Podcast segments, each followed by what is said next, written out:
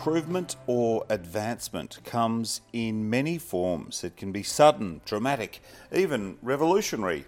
And in this episode of The Yarn, we hear from two very clever people with two examples of future gains in the shearing industry.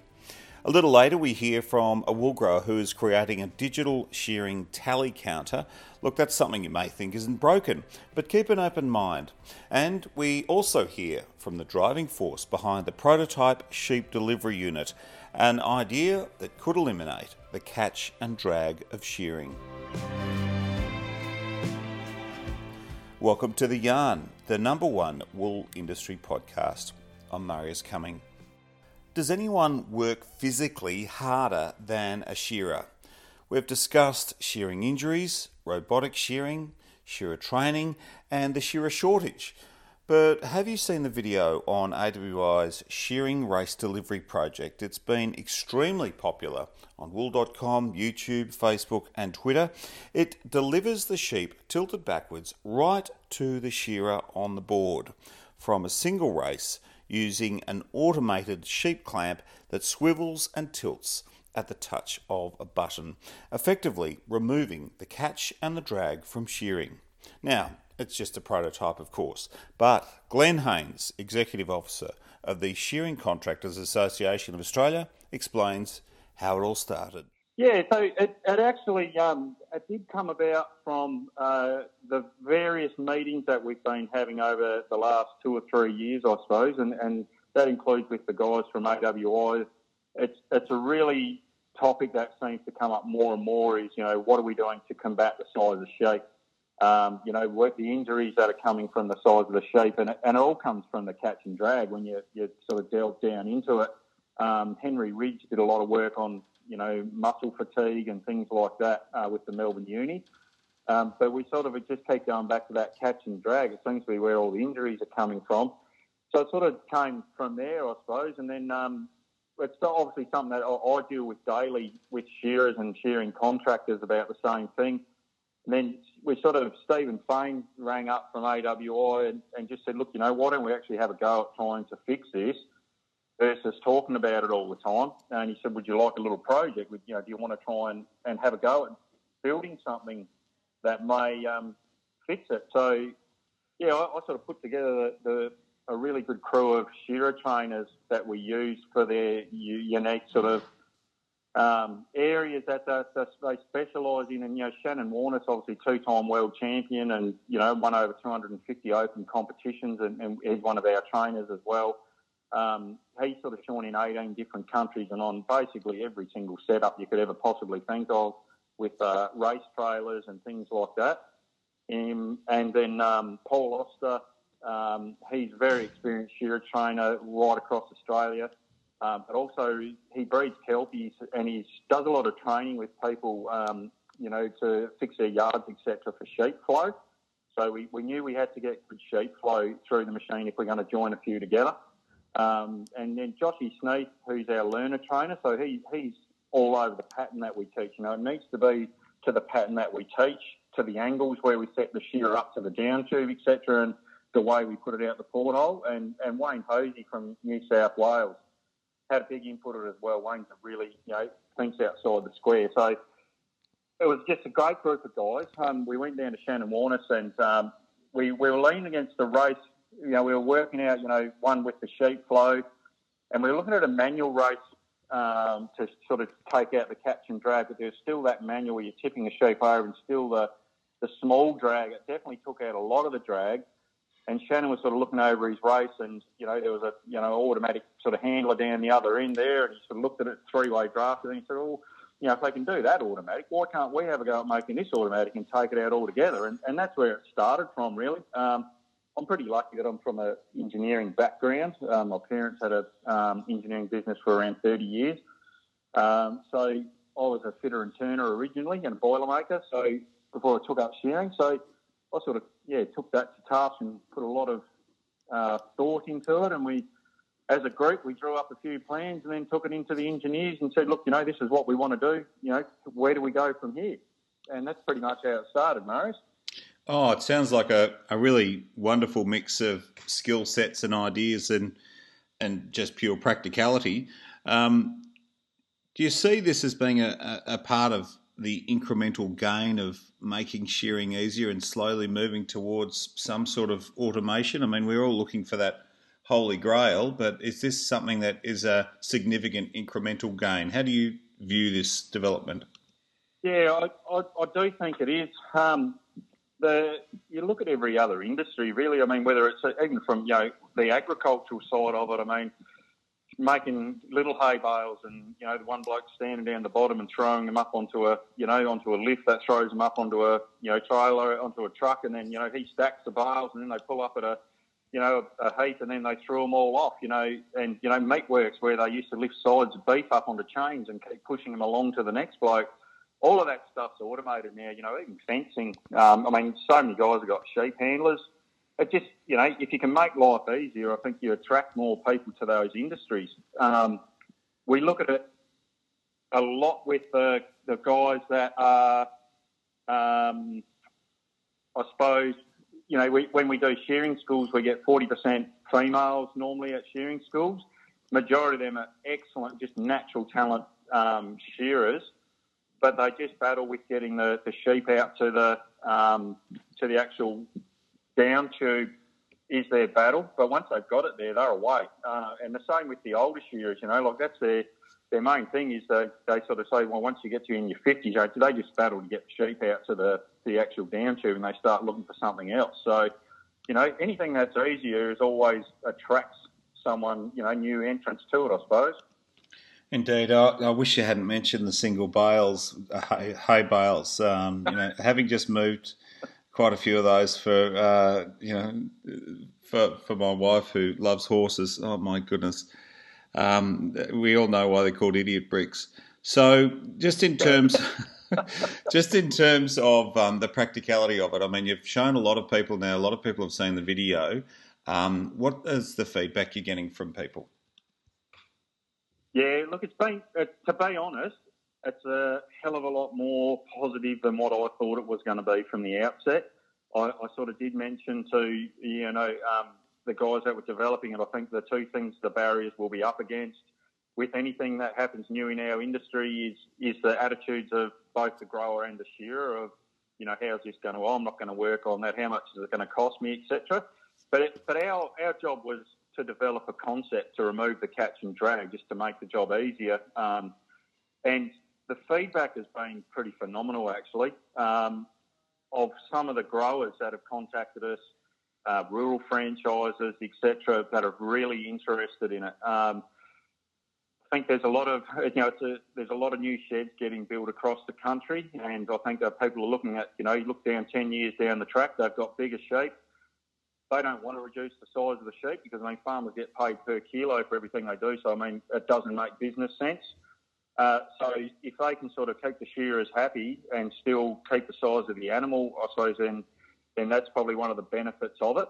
Um, yeah, so it has been really positive, which you know, again was surprising to me. I thought we were going to cop a lot of flack when it came out, same as anything new in our industry. Yes, unfortunately, that is the way it is, but it, I suppose that's part of the um, the part of the getting through the critics and the critical mass of it all. In terms of um, the cost, I think looking at sort of a modular unit of around 18,000. Um, but uh, is there much of a capacity to, re- to retrofit current sheds, or is that just going to be too hard?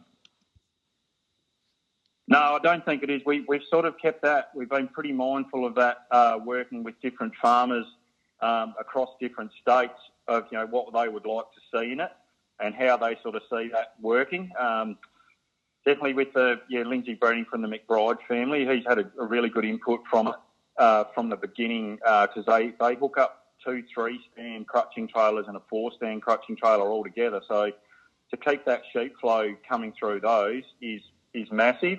And Lindsay came up with some really good ideas of um, you know, so instead of buying the module, you buy the, the unit on top, and you could actually put that on a, a normal shearing board and just you know, cut the hole out in the in the floor where the um, the chute goes down. Would you have to make adjustments to an existing shed? Yes, you would. Um, the same, yeah, it would be no different than if you're pulling down all the plants and changing your catching pens, etc. Um, but for a, yeah, it, it, can definitely be retrofitted. But I mean, really, you only need a an open shed where you can, that's got a cemented floor, and you can just load them off the truck, push them down the back of the shed, and hook them all together, and then hook the, the power, and away you go.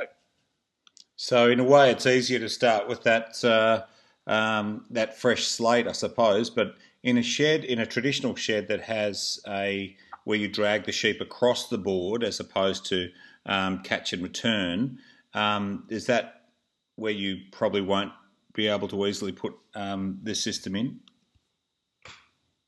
Yeah, so that again, that, that's where you would probably remove the catching pens themselves, and then then put these on the, the actual board on top of it with the whole unit. You would actually put it on top of that uh, where the catching pens were, so then that leaves the other side of the board open, and the sheep would go out underneath the shed. Or you could do it vice versa. You could put the remove the catching pens, you know, um, lay a new board across the top of the catching pens, and then face the race going to the outside of the shed, and then they could just go straight out the back. You can actually put the unit on top of the existing board. So there's a, there is a few options there. Oh, that makes good sense. Well, Glenn, given the amount of interest that's been created here, I suppose there's a couple of questions around um, who owns the intellectual property of this and how fast can you manufacture them? It sounds like um, you, you're going to be pretty busy. Yeah, um, so that's the intellectual um, property is all all to AWI, so that they'll make that available to any manufacturer that wants to pick that up. Um, so they they will own that. So um, as far as yeah, I mean we, we're still a bit away from making it into a, something that's commercial. I think Marius, like we've still got some more testing. I mean we'd like to put you know a solid two two or three weeks, if not more, of shearing through it um, with the with obviously a very good shear on it. So we're aiming to do that, you know, once we get into sort of end of October, November, um, and got everything, you know, worked out properly with it. We're sort of hoping to just put that in a couple of different sheds locally and throw a good shearer on that and just make sure everything's all spot on, and then then away we go. It sounds like it's um, yeah, it's a it's a really strong first uh, step. Uh, you, have sort of opened the batting. You're about you're about none for sixty by the sound of it in a in a in a cricket sense. You could say that. yeah, yeah, without getting too far ahead of ourselves. Yeah. Well, it's, uh, but next year, for example, when um, COVID allows things to open up, I mean, surely uh, people are going to want to see this for themselves. Um, is there a plan to manufacture a few and have them around at field days? I mean, how people are people going to be able to see it for themselves in person? Yeah, so that's what AWI um, intend to do. Um, they intend to like just manufacture um, perhaps two to three of them, put them on the, the back of a truck. Um, we'll take the, send them around with a, a couple of shearer trainers, um, and they'll do basically in shed days with them, um, and also yeah, hopefully fingers crossed, like you said, COVID open uh, settles down, everything opens up again, and we'll be able to take those to field days and let people have a look at them there. Uh, but definitely, yeah, that's the plan to take them, put them, um, and, and take them across the states um, once we get that all, all, up and up and going. So yeah, that is plan, Marius. Yep. Fantastic. Well, Glenn, thank you very much for joining us on the yarn today. Um, once again, uh, you know what a great example of an idea, practicality, technology, innovation, and sort of a can-do attitude. It's uh, it's great to have seen something turn around so quickly. Yep, no, no, it is. No, we're pretty pretty excited about the whole lot, Marius, and yeah, we, we hope people have a bit of an open mind on it. It's something new, um, but yeah, come and have a look before you make a decision, and um, away you go. Thanks again for your time, Glenn. No, thanks very much, Marius. Glenn Haynes of the Shearing Contractors Association. So, another very clever development we could be seeing in shearing sheds is a digital tally counter that counts sheep shorn across time. Now, this is something that has been fostered through the Farmers to Founders business program supported by AWI, and wool grower Scott Leslie is its creator. Well, I actually thought of the idea about 11 years ago. I was on a custom trailer and I dropped my numbers for a run. And I was a bit disappointed. I couldn't see the clock and uh, I just wondered why I'd slackened off so much. And I just got thinking that if, if I could see the time lapse between each sheep, um, I know how I was going. And uh, yeah, I thought that yeah, having that data um, stored in my phone would be just great to check in and see if I'm improving. I tucked the idea away for a long time. I, I mentioned it to friends, and they sort of thought, "Oh, yeah, that's a bit of a, a long, long dream that you probably will never do anything about." And then I was talking to a, a mate of mine, um, Sam Thompson, um, who's a school teacher in Melbourne, has a keen interest in programming and electronics about it. So he was pretty keen to give it a go. So I had I had help then. I had the ability to potentially get a prototype out there. So um, yeah, from there we, we started building the um, the tally counter, and yeah, um, yeah, have participated in the Farmers Founders Ideas program um, at the start of the year, and yeah, our idea is certainly coming along pretty well. We've got proof of concept, and um, we, I know it works. I actually haven't seen it because I haven't been down to Melbourne, but uh, yeah, we're looking at getting the prototypes out uh, early next year. So pretty excited about that. So the idea really stemmed from your own personal experience of not getting enough feedback as um, as a shearer or a crutcher in that instance. Uh, so, is it a sense that the manual clickers don't give you enough information um, or are not reliable enough? Well, I've had to do a lot of interviewing, Marius. Um, part of the F2F course was to interview 25 stakeholders of the wool industry, and I was directed towards the end to, yeah, don't worry so much about anyone else that's not a shearer. Um, a lot of shearers were certainly not worried that much about the clicker. Um, you know, they're pretty good machines.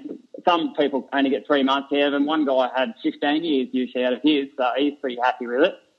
Uh, but I, I, just think that it, it's a bit like having a weather station in a cropping program. It's just good to have data.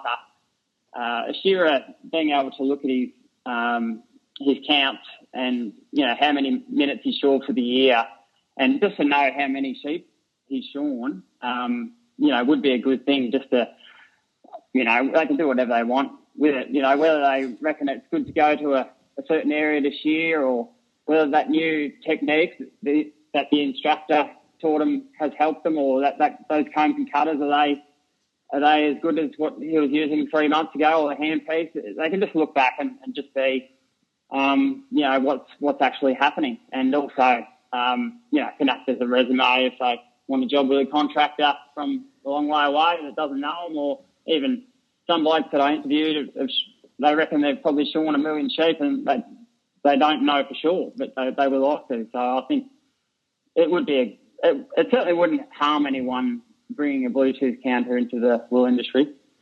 So is it a uh, is it a a tool for shearers or for wool growers? Who buys it? Well, that's the thing. It, you know, you can do anything with data. And at the start, I thought everyone can use it because, you know, having a live count, you know, might help the farmer because he might know how the shearers are going and he better get those sheep in before, you know, start emptying out or, or you know, even people in the industry, um, analysts and whatnot might be able to tell how many sheep are in certain areas. But really, we've got to take it back to basics and it's all about the shearer. And, um, we just wanted to, yeah, just give them something new and just something to, um, yeah, I guess, you know, young people as well, they, they, look for something new uh, um, all the time and they like data, as you, you see with ASBVs, with young um, sheep farmers. Um, so, yeah, we're just going to see how this goes. And, um, yeah, currently we've got 11 beta testers, um, willing beta testers. They, they still need to be interviewed, but they've filled out a expression of interest sheet um, they're from all over the world. Some, most in Australia, but we've got some from France and Scotland and America and New Zealand. And uh, yeah, we're willing to just give this a crack and uh, yeah, just get um, feedback on what they think. And at, the end of the day, we want it designed by shearers, and um, yeah, we want it to be hardy, and just hope that they um, are happy with it and it becomes a tool that goes in the toolbox. Sounds like a, a really organic way that it grew from an idea that you had and contacts that you had in terms of uh, uh, the the electrical engineers and the code writers. So tell us a bit about how your farmers to founders sort of journey was. What how did that all evolve and what happened? Oh, pretty much. Yeah, I had to apply for it and go through interviews. We started out um, just getting a business plan together, through a lean canvas and a customer value proposition. Uh, they're the current business plan or business model that we have. They're easy to read. Uh, from there, we, we just went through a series of webinars, all those, uh, all those sort of things that you need to have um, to to get a ag tech business off the ground. Um, so uh, marketing, digital funnels, value chain mapping, um, pitching, um, that sort of thing. And then you get certain tasks, which they, they call sprints, and you have to do that work.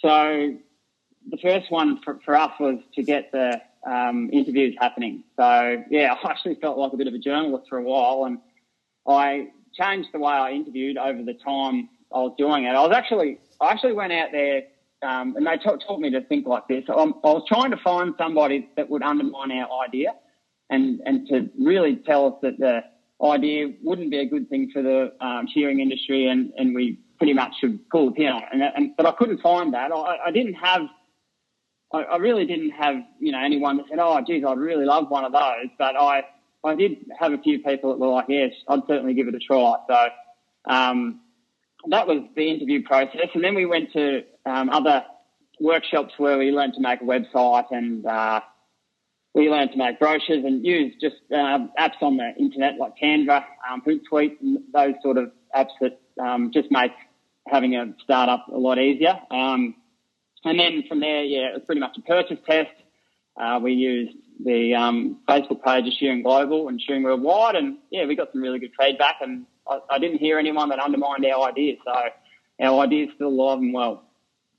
Sounds like it's been a fascinating process, um, becoming sort of a critical thinker of your own business idea, and then having the business acumen as well through the farmers to founders, and uh, being able to interview those stakeholders through the, a critical eye. What what an interesting thing to go through. Oh, it, it certainly was, and um, I couldn't thank farmers to founders enough. I well, I, I, haven't probably elaborated on everything they did. Like we had we had access to an IP lawyer just for a, a half an hour session, and we just wanted to make sure we weren't going to end up in a lawsuit or you know something like that by pursuing this idea. Um, we had a our own business coach. I, my business coach was Sarah Nolet from she's actually from Silicon Valley, the home of innovation. So it was interesting to just be able to chat to her. And, and I actually had a squad of guys that were in ag tech and they were from all over Australia. And we, we just catch up every couple of weeks and we still do catch up occasionally and just try and hold ourselves accountable and just make, making sure we're all, you know, doing okay because it, it can be a pretty lonely, um, life being an entrepreneur. So yeah, it's good to just meet other, other people that are trying to do the same thing. Our job is just to get this counter a hardy, tough machine that can just count time elapses essentially. And uh, what happens with those time elapses is up to them. If they want to know, um, compare themselves to other shearers, if they want to, you know, be able to compare gear, um, compare, I guess, places they've worked, or just, you know, challenge themselves against shearers um, in other countries. Uh, yeah, it's it's endless. What uh, or even I don't know. This is a long shot, but maybe creating a, an accounting program. You know, potentially that could work. I don't know, but um, we are well. One idea we we are going to go forward with is creating a, uh, an automated invoice system, and that's really just for um, you know shearers to go out and just shear twenty or thirty sheep at cocky sheds, or you know blokes on ram trailers. They can you know hopefully be able to just press a button and email the invoice to the farmer. So um, you know it's really you know either just making it easier or just more enjoyable. Um, that's that's what we're aiming at. It sounds quite fascinating. I mean, you initially think there isn't a problem to be solved there, but the more you think about it, the more there are opportunities that stem from this. So the big questions, I suppose, um, really are: when do you hope to have these on the market, and what what's the cost that you're shooting at? Well, that's one thing that, um, yeah, one of the farmers to founders mentors he mentioned to us said, "Don't make promises that you can't keep." So I would like to think it's going to be towards the end of next year. We certainly have to have a fairly rigorous prototype phase because, um, as I mentioned earlier, first impressions are, are a big thing. So I'd, I'd, hope it's towards the end of next year that we're, um, you know, we have these available. And uh, in terms of cost, what are you shooting for there? Uh, yes, well, 150 is roughly around the mark. Um, I think that's reasonable. Um, but that's certainly, well, going to be determined by the cost of, I guess. We have to make money out of it, but also what the beta testers say. Um, yeah, we're here to design it for shearers. So um, yeah, we'll, we'll, see what they reckon, and um, yeah, their opinion will be highly regarded. And Scott, what would you say to anyone listening to this that you know has that same nagging idea in the back of their mind that um, you know they've thought about for years, but just don't know quite how to act on it? Oh, definitely look up farmers to founders and, and sign up to the, or just contact um, farmers to founders and just have a chat to them. You know that they'll they'll let you know if um, it's a good thing to apply for the course, and and if you are in the course, it'll go for a fair while, and you'll you'll put your ID for a fair few tests, and um, yeah, part of the test is actually pitching. You have to do a fair bit of that, so um, yeah, like you, you certainly um, you have a far better idea um, whether the idea is worth pursuing um, through doing a farmers to founders. But what I'd just what I'd say, especially if you're in the wool industry and you've got an idea, um, yeah, definitely contact farmers to founders and just give the Hatch program a go. Well, we certainly need new ideas, new thinking, and new technology to carry us forward, and, and you're very much a part of that. So, Scott, thank you very much for joining us today, and uh, more importantly, all the best for Sheepo. We, we look forward to seeing it uh, in the not too distant future. Thanks very much, Mara. Thanks for having me. I'm actually a big fan of this podcast, so um, yeah, thanks very much for all those podcasts. Well, there you go. Nice words from wool grower Scott Leslie of Sheepo. And time is running out to apply for the Farmers to Founders Hatch program. If you have a nagging idea like Scott had, head to the website or to wool.com and have a look and apply. So, thanks for your company from me, Marius Cumming. Thanks for having a yarn with us.